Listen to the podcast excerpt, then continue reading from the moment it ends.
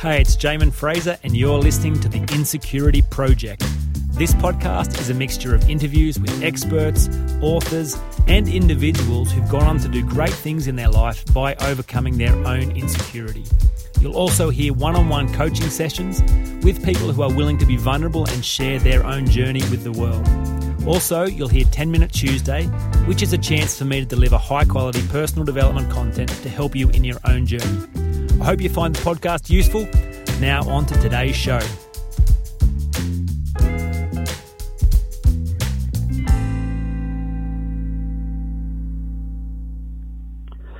Well, hello, folks. You're listening to the Insecurity Project. I'm with Anna Doecke. Now, Anna has had over 10 years' experience working with people. She herself has suffered compassion fatigue burnout, which is an interesting title, and I'm really curious about um, exploring that with her. Uh, but she's kind of going to speak a bit about her own journey of working flat out and always giving to understanding, you know, her own self. Um, and she's going to share some of the stuff she's found really helpful from the work of Dr. Brene Brown. So, welcome to the show, Anna. It's a real treat to have you here. Thanks for making the time. No worries. Thanks for having me. It's it's exciting. I'm really keen to get in and, and have a chat about this really important topic. So thank you. Oh, my pleasure. Um, yeah, and it is an important topic. I think it's one that often doesn't get a lot of conversation. Uh, you know, just because it's a vulnerable topic, the the topic of kind of finding who you are and, and addressing the fears about your own inadequacy head on. Um, it's a vulnerable thing to do. So look, I appreciate you being willing to share your own journey, and I'm sure anything that you share from from the overflow of your own journey will be useful to others. So, um, as I've been starting the conversation with others, I'm I'm always fascinated by where a person starts in life. Um, mm. Not that that's the be all and end all, because some people have great starts and then go on and do nothing with their life, and others have terrible starts and go on and do wonderful things. Uh, but you know, all the the research around core beliefs seem to suggest that not to seven are pretty formative years and uh, our parents are often the key people in our world at that time. So yeah, I, I love to understand what it was a, a, person's parents contributed to their own sense of self and what they taught them about confidence and self-esteem and believing in yourself. So, would you care to tell us a bit about where you started and the role your parents played in the early years of your life and your personal formation journey? Yeah, absolutely. Um, well, I I grew up on a um, a small farm in the country South Australia, and um, it was a, a family farm. So my dad took over from my grandpa, um, and you know we had pigs and sheep and crops and all those sorts of things. But I think one of the okay. really interesting things as I've developed um, as a person is reflecting back on my country upbringing to start with. Yeah. Um, but more so, um, absolutely my parents. I mean, um, I grew up in a very secure home, um, and I think one of the best things that my parents taught me is um, that there's no topic off limits. You know, they were the yeah, sort right. of parents, yeah, the sort of parents who were just like, if there's something that you want to talk about, you can come and talk to us. Um, you know, we would get in late at night after being at a party, and the first thing they wanted to, us to do was come and say, "Hello, I'm home." And more often than not, we would debrief what happened um, in our night. And so, um, amazing to grow up with parents who were like, "Please, you know, talk to us about stuff. We want you to be able to talk to us and not just keep things to yourself." Um, yeah, well, can, so I, I think, can I just can I just ask you a bit more about that because yeah. I reckon you know, a lot of parents mm. would say that to their kids. You know, we want to be involved. Tell yeah. us what's going on in your world. But um, at some point, parents become uncool or become, you know, the people you you don't necessarily want to talk to about those kind of things. Yeah. So, how did your parents uh, do that well? Like, how did they present a space that was safe and compelling for you to actually be honest and real about what was going on for you? Mm, I think one of the key things was when hard times happened, they would come to us and start the conversation. So yeah, right. Um, hmm. For example, you know, like when my um, a couple of my grandparents died when I was quite young, and you know, I remember being probably I don't know between seven and ten, and sitting on the edge of the bed with mum and dad and my brothers, and them telling us um, that my my nana had died, and this is what had happened. You know, did you want to talk about anything? How are you feeling? It's okay to cry. So I think the fact that they kind of came to us at a young age, especially, um, as opposed to just saying, "Come and talk to us," but then not Yeah, them sure. moving towards us. Yeah, I think that was Yeah, a okay. big thing, and it's still the same. You know, as we've, I think a lot of people actually say to us, "You have such a good relationship with your parents," and we're just like, "That's how we've just always been." But I think absolutely, you know, my parents worked hard their own stuff as well, which I think is really important um, for them to understand themselves as well, so they could, in a sense, I guess, demonstrate that to us.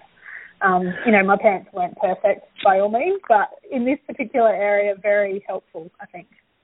Yeah, wonderful. What a gift. Um, Mm, very grateful for, and something that's probably pretty rare. So yeah, that's that's lovely to hear. Yeah. So how did uh, that impact on you as you grew up and your sense of self? You know, finding out who you were and developing self confidence and self esteem, those kind of things. Yeah, I think um, it's interesting. You know, when I think back on on my upbringing, that was a really positive experience that I had, and has been now. You know, as adults, as as an adult as well. Um, but I think one of the key things for me has been reflecting on that time, acknowledging that no one is perfect, and so um, you know, being able to talk about anything has helped me Yeah. to feel a little bit more confident about myself. However, there's also other things that you know we learn by learned behaviour um, when we're around imperfect people that teach us other things. And so for me, I'm a massive people pleaser, or was. I say that I'm a people Yeah, pleaser right. in recovery.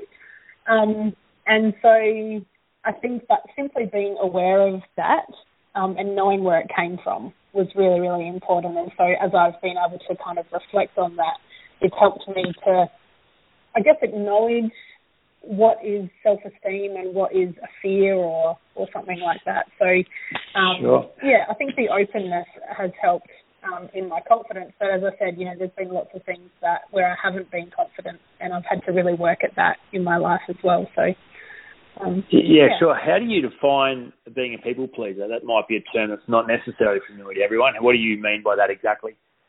Yeah, awesome. Yeah. Um, good question. So, a people pleaser, how I define it, is someone who does everything for everyone else because Yeah. they think that they'll be liked more if they do what other people want. So, Yeah, sure. if I yeah, so if so my belief as a people pleaser is that if I do certain things that someone wants, then they'll like me more.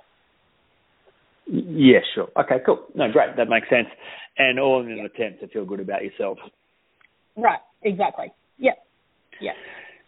So, was that part of your uh, what you described as compassion fatigue? Do you think that was part of that whole period in your life? Hundred percent. Yeah. Okay, tell It- tell us more about that.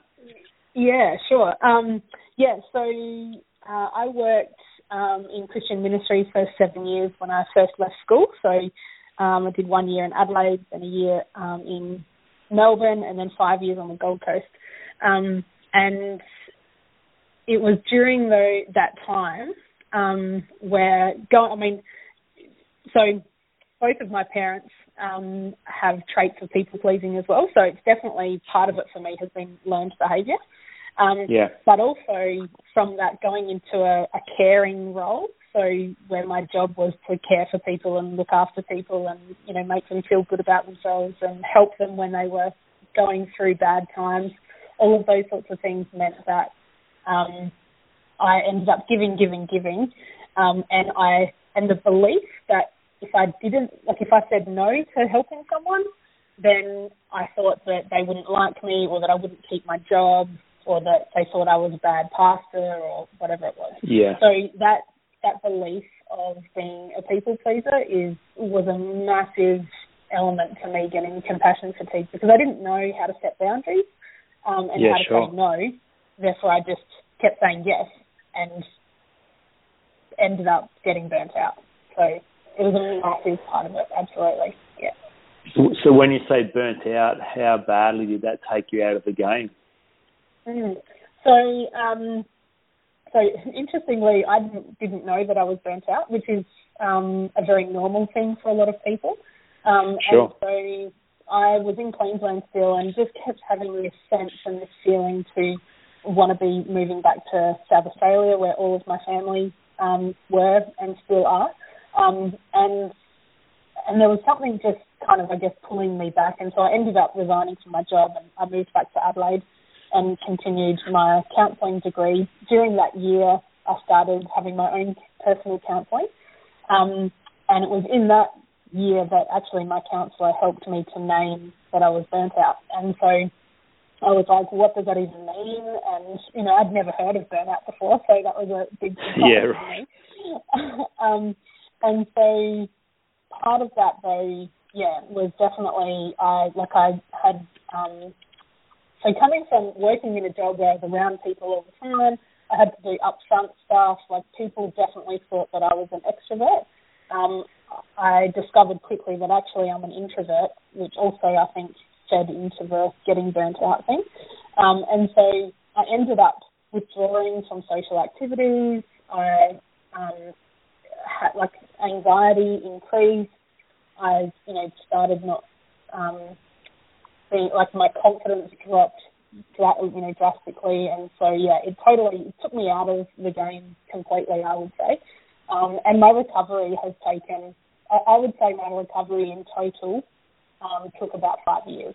So it was a big, um, yeah, it was a big crash for me.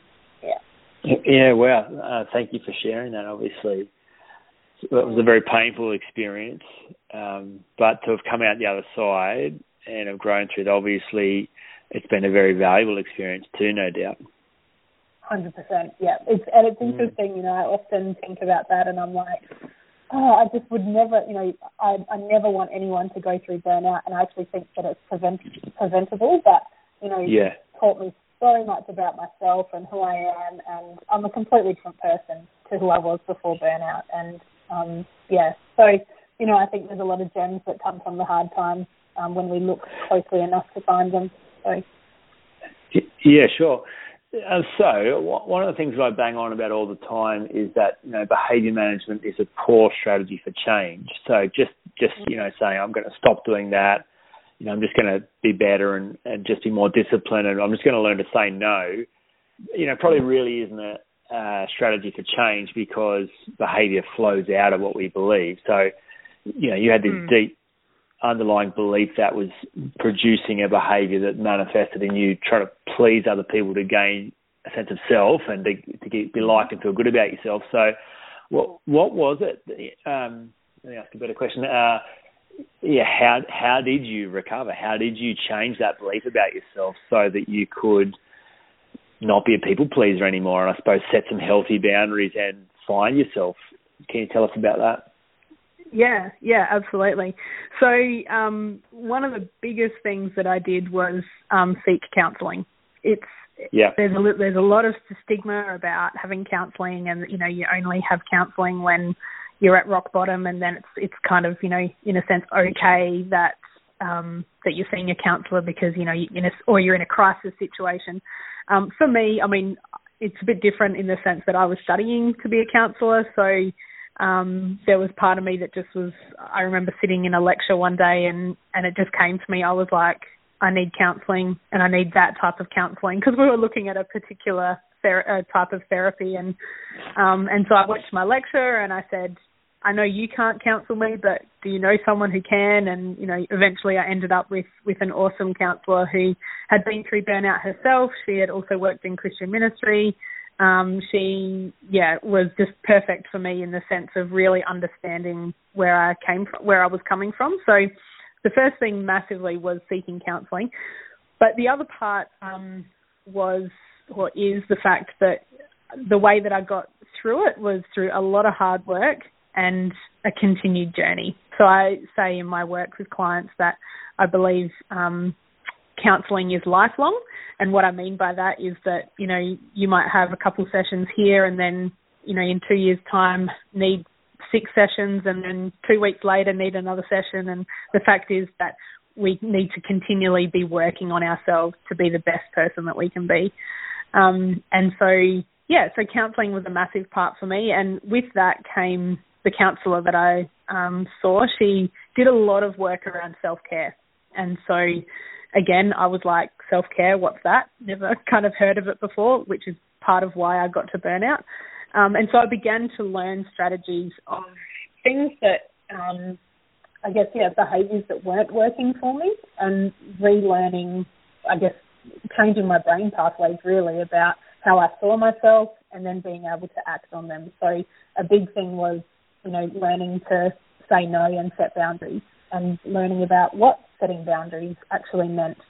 Um, and and more so to that as well is this concept of self care um, around not just you know exercise and eat well, but learning to value who you are. I'm really big on on that and and understanding who I am and um, the, the truth about who I am, not the lie about who I am. So the fact that I didn't think I was confident, well, there's a, there was a lot of proof in my work and my life to say actually you are confident. You know that's just a, a, a negative automatic thought or a, you know that's a um, it's a brain pathway that you've created over time and continued to tell yourself that. So it was about counteracting that with, well, the truth is actually you are confident and particularly confident in these particular areas.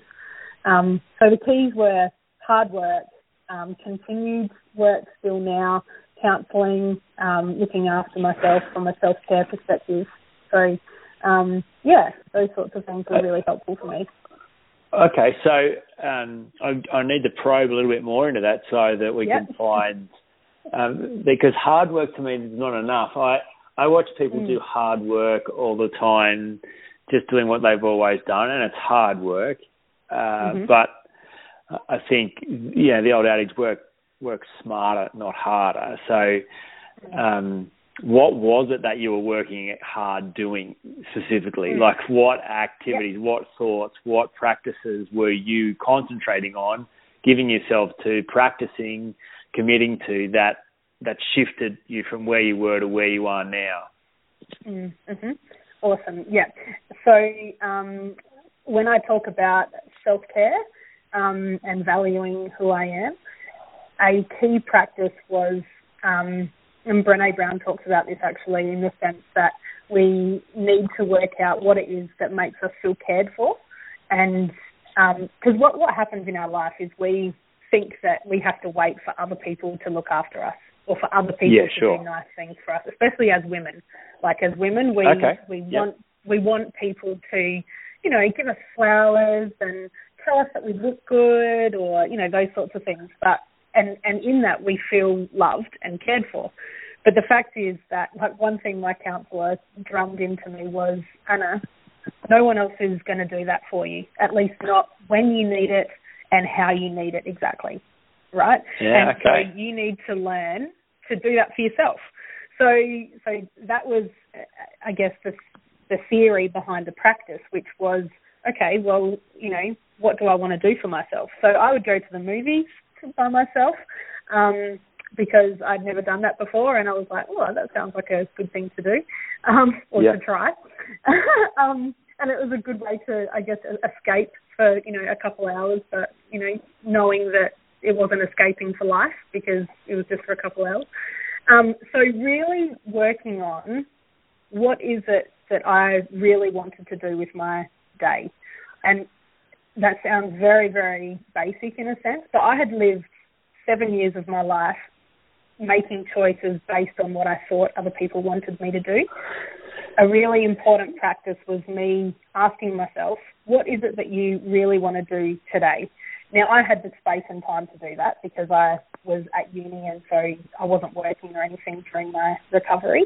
Um, so there were days when I would wake up and it was like, I've done my uni stuff or whatever. What do I want to do with my day? And I could quite easily have chosen to just stay in bed, get caught up in the ongoing, you know, what's the point of living life kind of, you know, I don't want to be around people. Instead, it was being really conscious of making good and courageous choices. So I was like, well, actually, what I need today is to go for a walk. And I'm going to try going to this place today because it's somewhere a bit different. So I discovered in my self care and burnout recovery journey that actually being near water was really important for me. So really yeah, cool. working. So one element just on the self care stuff was around really trying to work on what is it that actually makes me feel cared for. Um, I love that. I love that question because you you are really committed and good at caring for others, um, mm, mm-hmm. but then deep down, always feeling I wish someone would care for me the way that I care for others, but no one really was. And mm-hmm. you know, you mentioned that as as a woman, um, you know, it's easy just to focus on others. I I observe that often women put themselves last, especially mothers. Yes. You know, they're very good at caring, very good at sacrifice, very good at serving others, and they often go last. So, what I'm hearing for you is this this practice of going, okay, well, I I do need care, but I'm going to take responsibility for being the carer for myself by yep. checking in what it is what is it that I need and then giving myself permission to go do those things without anybody else doing them for me. Exactly. Which yep, is a, a right. massive and, thing. Yes, yes, and it's a hard did, thing to do. Yeah, did you feel guilty at at first? Did it oh, feel selfish? Yes. Did it? Yeah, okay.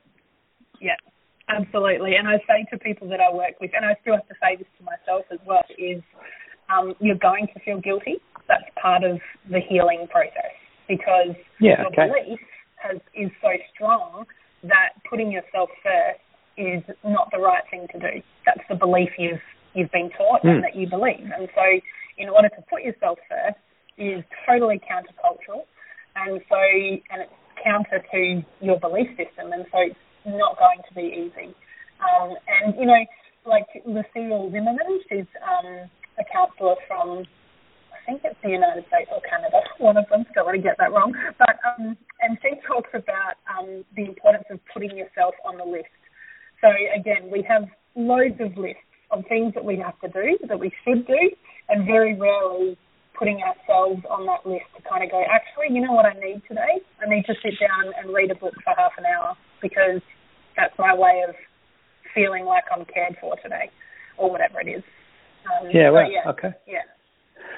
So through those practices and really allowing yourself to do those things, it it rewires your brain around this sense of confidence, this sense of self-respect and self-valuing, and builds a, he- a healthy sense of self. Is that that's been your experience? Absolutely, yeah, for sure. Mm, yeah. And it's yeah, and and the, the important thing to remember, I think, is that it um, it takes time to reshape your thinking around that stuff. Um, and it's important that once you are at the point of it making, starting to make sense and it becoming, I guess, second nature, is that you keep feeding that then, so that over time it gets stronger and stronger and stronger, um, and not revert back to. Yeah, sure. Yeah. Great. So, I mean, you, you obviously still practice those things today. Like that's mm-hmm. still part of your journey ongoing, putting yourself on the list, asking how how do I need to be cared for, those kind of things. Yeah, absolutely. Yeah. Nice. Are there any other practices or rituals that you have found useful, you know, in your current day living that help reinforce this healthy sense of self and help you maintain empowering beliefs about yourself? Mm, yeah, absolutely. So the other thing um, is just this whole idea of um, slowing down. I'd, oh, again, so many people I speak to, um, we, you know, we are the busiest that we've ever been in our society, and there's always something going on. Our calendars are chock a block full, and you know, so often we have to book, you know, catch ups with friends or whatever a month ahead. Um, one of the things for me is um, two things. One is um, daily journaling, so making sure that I have space in my day at some point.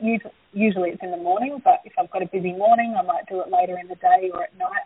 So just making sure that I actually that I write. Um, so for me, I'm a writer. Um, Brene Brown also talks about the importance of using creativity in our life, and so sometimes that can simply mean writing. It doesn't have to be, you know, all arty kind of stuff with paints and um, pencils and all that sort of thing. It can be as simple as writing out what's going on for me. Um, and the other part is I've really tried as hard as possible to make sure I have space in my life um, so that I, you know, if a friend calls up and says, you know, things are really, really crap, I need, like, can I just see you sometime this week? Then I can go, actually, yes, I do have space in my week to be able to make time for that. Um, and and that time, like I, you know, I've just had a really busy um, February, and and my antennas are going up, going, I know what's going on. We need to rein that in, and you know, make some hard decisions as to how you can make space in your diary. So those two things help me to slow down as well. So the journaling helps me to slow down my mind, and then making yeah. space in my calendar helps me to slow down literally my life um, and where I am and what I'm doing. So. Yeah, great. And obviously, making space in your calendar involves saying no to some stuff. Correct. Yeah. Going from Absolutely. a place of saying yes to everything and everyone. Obviously, the only way you're going to make space is to say, uh, actually, no, I, I can't do that, or no, I'm not going to do that. So, mm-hmm. yeah. yeah, that's probably been an important word you've learnt. Uh huh. Yes, and it's been so hard. Oh my gosh. yeah, yeah. yeah. Yeah. Wow. Mm. That's good. Um, Oh, sorry. Was there anything else you're going to say on that? I just cut you off. That's okay. No, it's all good. No, that was all. um, so you've mentioned Brene Brown. Are there any of her books that you recommend to people above others? Uh, yeah, absolutely. So, um, I mean, all of her books are great, but um, a good place to start is The Gift of Imperfection. So, The Gift of Imperfection, okay. Yep. So it's the second book that she um, has written, and um, she talks about, she goes through um, 10 guideposts for wholehearted living. And so she kind of pulls apart a, a whole range of um, different elements that she's researched around shame and vulnerability, authenticity, courage, worthiness, um, empathy, and kind of the 10 guideposts. Um, she talks about um, cultivating something and letting go of something else. Um, so, okay. for example, cultivating authenticity and letting go of um, what we're supposed to do. So the yeah, 10 sure. guideposts, um, kind of that's how the book's set out, and it's really, really um, easy to read, um, easy to understand. It will change your life, so be prepared if you're going to read it. Um, and you'll probably go, oh my gosh, it's too heavy, I need to put it down, but it's it's because it's um, resonating, I think, with our hearts more so than it actually being heavy because it's very easy to read um, and very well set out. So, yeah, The Gifts of Imperfection is a great place to start um, with Brene's books. Excellent. I'll make sure that's in the, the notes for today's episode so people can find that. Are there any other mm. authors or any other books that you think are particularly useful for people uh, to, uh, you know, do this, this work in their life? Mm. Thinking the other one um, that's been really helpful for me um, is by Lucille Zimmerman, and she has written a book called Renewed. Um, that was really helpful for me too around self care. Um, another one that's really good um, is kind of it was really helpful for me, but it's kind of a um, bit of a tangent on the topic, but is by Stuart Brown, and he's written a book called Play, and it's really great to understand some of the research around how as adults we don't play and have fun as much as what we need to in order to actually survive and be the best person that we can be. So um, okay. that that was a, a, really awesome book as well. So um, yeah, some of those those um, are good places to start as well. Yeah, wonderful. Uh, I think you know books are such a fantastic resource in the personal development journey and uh, I appreciate you sharing some of your favourites. I'm sure people will find them useful. Mm. Um, yeah, okay. So, uh, is there anything else? Like, obviously, now you're a counsellor, you work with people, and this is uh, something you're passionate about and have really lived out in your own life. Is there anything else uh, at all on the subject that you'd like to share with the listeners as we as we wrap up the interview? Mm. Um, probably the only other thing. Um, is I think sometimes, and it's become really evident, I think, in this uh, interview as well, is that sometimes things can be really broad and they can, um, you know, for me personally, I've gone on the journey, so it makes sense to me, but sometimes it doesn't make sense to other people. So one of the yeah. things um, that has been really helpful for me around self care is almost dividing up our life into physical, emotional and social, intellectual and spiritual, and then looking at each of those areas individually and asking myself, how am I looking after myself in that area? Or how could I look after myself better in that area? So by doing that, it helps to kind of, it makes it a little bit more simple and we can break it down a little bit more intentionally about what's actually going on in our life and what's missing. Um, because when we look at it in a broader sense, often we miss some really key areas. So that would be one yeah. thing I would encourage listeners to do is, you know, draw a circle on a page, split it into four, put those four areas in there and ask yourself, how can I look after myself better in this particular area?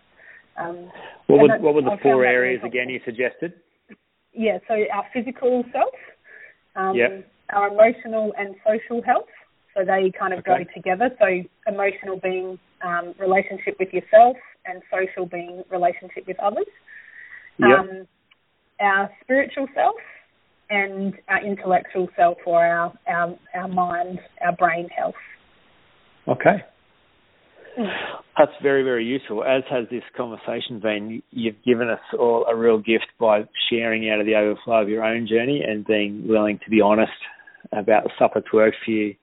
And I'm sure there'll be plenty of people that can relate to this. So, um, yeah, I've found it very, very useful. and I'm sure others will too. So I really appreciate you taking the time.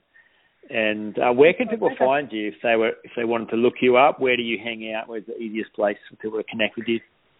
Yeah, so um, the first place would be my website, so www.journeez.com.au. Um, and then I'm also on Facebook um, at facebook.com forward slash journeez.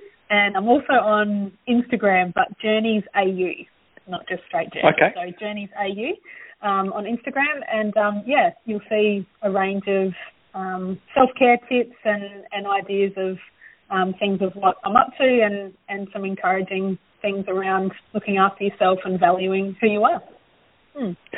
Excellent. I'll make sure all those links are in the show notes for today as well. Awesome. Uh, okay. Well, yes, thanks so much again. And it's been a real treat.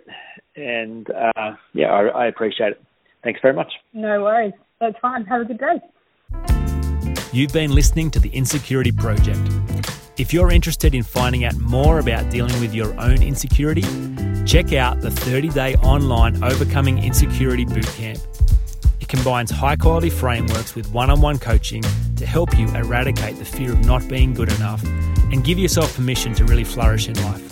For more information, check out jaminfraser.com